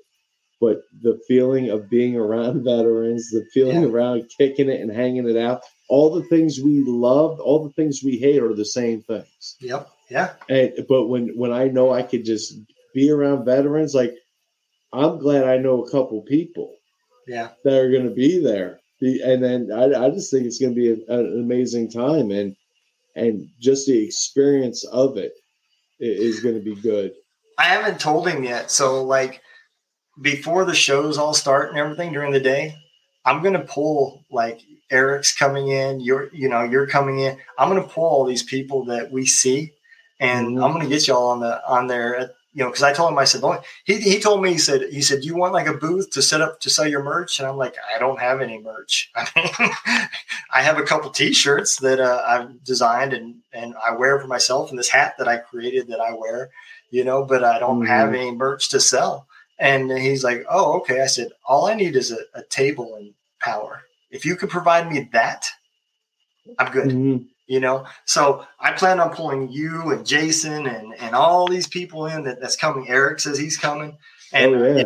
bring all y'all in man and, and we're going to talk on the radio and and oh absolutely live streaming and and everything so yeah i'm excited about it i just think it's a um the, the event itself especially the opportunity you, you'll be able to pitch the app to everyone I, yeah. excuse me the radio station yeah and, and and that and then will that be will the radio station be covering it besides yep. YouTube? Yep, it'll go it'll go onto the radio station, um, all the Facebooks that cross post with me, and YouTube. And if they've got a YouTube, it'll go to their YouTube too. And uh, yeah, that, that, that should be about it. Yeah, man, that's gonna be a fun time. Yeah, man. just think of just think of the amount of veterans that that can't get there that will be able to, you know, at least see the music and and feel the atmosphere. Absolutely, know? absolutely. And the the I want it to be good. So you know, he's already talking about doing it next year. Mm-hmm. But like, just it to to not just as good as he thought last year went. This year he's planning on being better yeah. Just by the time this year comes, it's just it's it's it's it's, it's exploding, and there's more veterans getting involved, more people connecting because the the only people that wouldn't want to go are either lazy turds that you know they don't want to go, mm-hmm. or the number one thing that we we love isolation. Yeah. So if you can break away from that isolation and make it there, I think I think it's a beautiful thing. I do too, man. And, you know, I'm hoping, you know, just random people even come up. You know, I, I plan on putting a little banner up, you know, that says, you know, Gunroom Radio and, and something, you know, to maybe attract some people to come up and just have random people to talk to, you know. Absolutely. That's that's what I'm going for, man. Is is to is to live stream and and hang with veterans. I mean, I can't think of a better. Well, and it, you know, it gives me the opportunity. I'm going to stop and see my dad's grave because I'm originally from Lincoln. So, oh, um, okay. Um, you know, that it kind of gets me a, a, chance to go back home and and that too. But you know, hero stock is is the main main reason. You know. Yeah, I'm excited about it. It, it. Rarely am I excited about something that I'm not a part of or have nothing to really do with.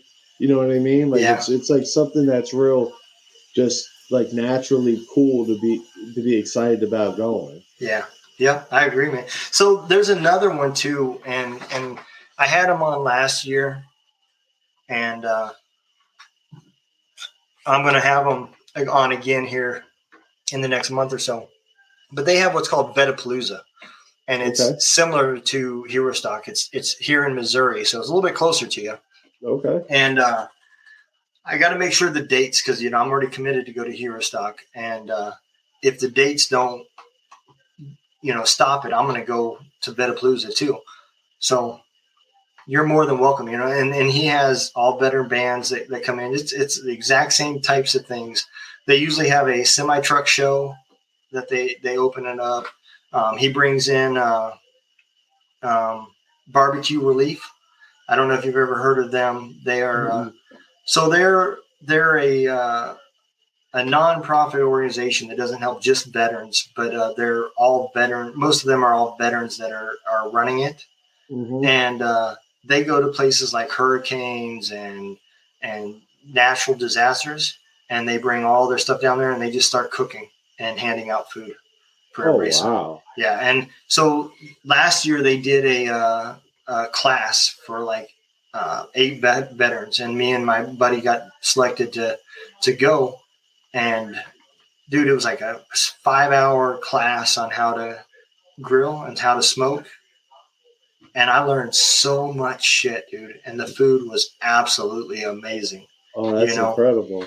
Yeah. So you know, and they provide all the meat. All the meat's donated to them, and and you know they provide all the, the they have their own seasonings. That's how they fundraise it. They sell their own you know rubs and stuff like that. And but it, it's a great organization. They're usually there, and they cook for everybody too. Um, last year it was sponsored by Budweiser. I don't know. I think it was Budweiser. I don't. Th- I don't know if they'll do it this year, but you know they had. Uh, they were providing drinks for everybody in the VIP. So if you bought VIP tickets, you got free beer, and uh, it was it was a good day, man. It was a good time. You know, we, we that, took a tent up there and, yeah. and, camped and and called it a, a, a day. You know, and just the you know they brought in these two massive cranes and had American flags that were like 50 feet long, man, just waving, dude. It was oh, that's so cool. Yeah, dude. I have to I have to repost some pictures because I yeah, took some some videos of it. They're just buried in my Facebook page, but uh yeah, it was, and, I, I picture Hero Stock's going to be at a larger level next. That was the first year Vetapalooza ever did it.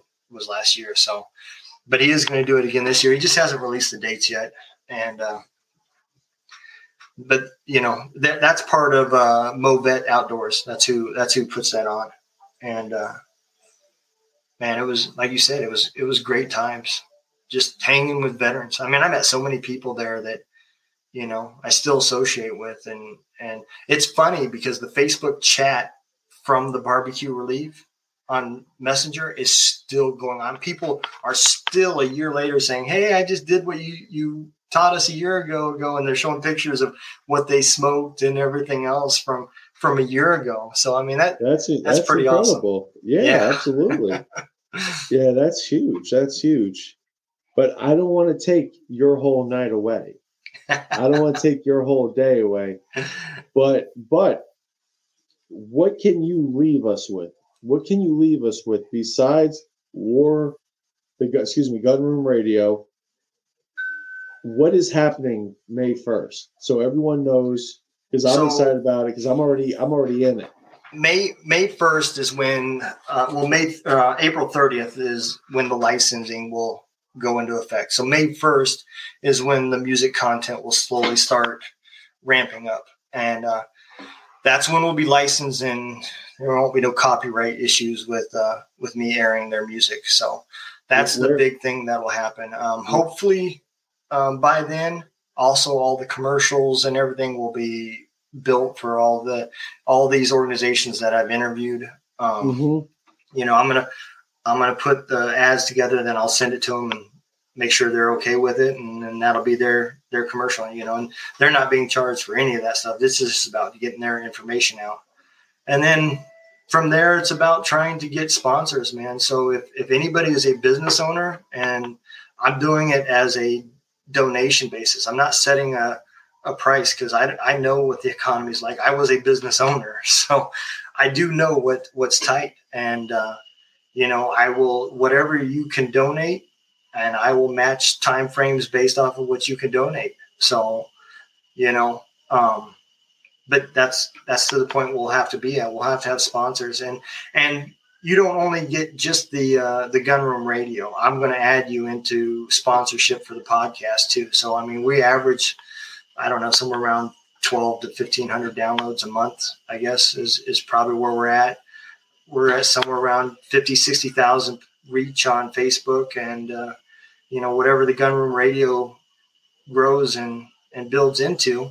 And uh, I blame you for this, but now I'm on Instagram and. Uh, hey, you got to get busy with it, man. I'm telling you, that's. The, I'll tell you what, you you got to find these people. Yeah, they're they're either in a small group or like all y'all, all the Nebraska folks, all the people, everyone in the, in these communities. You got to find them on Facebook. Yeah, you do. I, I wasn't on Facebook for a year. I might go post a picture, some silly shit, but yeah. I didn't even go on Facebook. And now I go on Facebook, I see all this other stuff, and then but Instagram. But now it's like you got to you have to find these veterans, and half of them won't even get on, and that's the problem. They won't yep. even get on social media. So you know, last two things I'll leave you with, right? And and this is the two things I've noticed here recently. So one of them is if you download our app on Apple or Google, it doesn't matter. It's two drunk dudes in a gun room. our, our name of our podcast. That's the name of the app. It's free. Um, you don't have to set up no accounts and nothing, and you have full access to the gunroom radio. You can plug it into your car and drive down the road and listen to it. Um, you can listen to every episode from our podcast. You can reach our resources page. It has every single place, our edit, our uh, event page, everything, all of our little uh, advertisements, all that good stuff, right?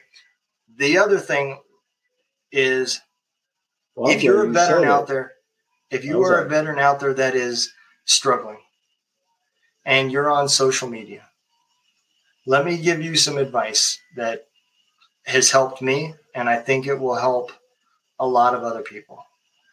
Stop Googling and, and searching and interacting on Facebook over government and disputes. Don't post anything. Don't respond to nothing. Stop watching the three second reels and 30 second TikToks and, and all that stuff and watch how your algorithm changes. And if you start searching veteran stuff and organizations, you're within a few weeks, your algorithm will stop showing you all this negative stuff in the world. I'm not saying it's not true or it's not bad, but if you're already struggling, you don't need that shit. Change your algorithm, start seeing positive things, and you will start seeing organizations that you've never heard of start popping up in your Facebook feed just because you changed your search. That's the biggest thing that you can do to help yourself. Um, change, stop being focused on these these thirty second TikToks and and Facebook Reels. I don't advertise on them anymore. I don't post. I don't even have a TikTok. I think I'm banned actually from life on TikTok. But uh, um, I, I think it's negative and it's bad because it takes your focus and it brings it here. And let's face it, man. You know, I know when I was struggling, I was all over the fucking place. I couldn't focus on anything longer than yeah, 10 seconds. Those, those, and if you get caught up in the wrong ones, I'll be honest, I get caught up in the wrong ones. Like, I get caught up in the veteran ones. I watched this veteran TikTok the other day where you probably seen it. it it's gotten more viral about the cop and the guy's about to kill himself, Mhm, but he's a veteran. He talks him down. He's on the phone with the VA. That's who the guy is. mhm. and he's a veteran. He's begging him not to do it and everything. I'll watch that like five times and then feel like a piece of shit. Like, like, Yeah. So, so yeah, it, what you put in is what you get, man. Yeah. And especially if you're dealing with anything. your algorithm is going to show you what it, it's like. So here's what a lot of people don't know, and and I know we're running late, but No, do you? there's there's a um, these people that that are are big out there, right? Uh, these conservatives and liberals. Do you know most of them have two Facebook accounts? And in one account, they only search liberal stuff, and in the other account, they only search right wing stuff, so that they can get in the algorithm both things coming, so they can tailor their main podcast or or whatever to piss off whatever group they're against by seeing both things and and reporting on it i guess because they're journalists. But you know and that's and that tells you right there how powerful the algorithms in these social medias have been if you only search for podcasts for veterans government agencies nonprofit organizations your feed will change to those things and you will slowly stop seeing all the Nancy Pelosi and Donald Trump shit. I don't I don't hardly see any political stuff on my shit anymore. You know, I tell everybody I am politically homeless. So my my my twenty hours on Fox News a day is not good. Yeah, it's probably not good. I mean, don't get me wrong. I watch Fox News every morning while I'm waking up. up. you know? absolutely. I tell But, you uh, what, that, when when you don't watch the news for a day, life is just better. It is. It's just because you because you're not you're not mad or frustrated or pissed off about what, what else is going on. You're worried about your own shit. Yeah, So I can't a- fix it's it. a- yeah, it's actually it's actually better because you're more you're more present in your own in your own life. Yep. If if I get beat down watching the news, how much effort am I going to put into this podcast to try to help veterans? Because I'm already, if I can't even help myself at that point anymore, because I'm already pissed off. You know. Absolutely, So, but yeah, absolutely. but yeah, download our app, Two Drunk Dudes in a Gun Room. Um, Google, Apple, Uh, check out our podcast. It's it's everywhere. I don't. Yeah, you can just Google it. Um, web page is two drunk dudes in a gunroom.com. That's basically what the app is. It's just linked to it. And uh, I'm I'm glad you said that, man. I was sitting there like an asshole, like I said in my shop cleaning up when I was outside, listening to the web page. so now Yeah, I can go download. Now I can download the app. Yep, download the app and, and just hit a button and, and it'll start playing, man. Two drunk dudes in a Yep, gun room. Yep. App. yep, Look on on uh, Apple. Look on Google, and then listen to uh, Gunroom Radio. absolutely, man. Content will pick up after after uh, May first. Yep. Don, I appreciate appreciate you having uh, for coming on the show. I appreciate for having me on your show. Um, I- for those I that appreciate haven't you inviting listened me, man. yet, make sure. Um, and I appreciate it. Uh, and, and and for everyone else, if you haven't listened to Drunk Dudes in the Gun Room before, go check it out. You're missing out. Remember, every second counts.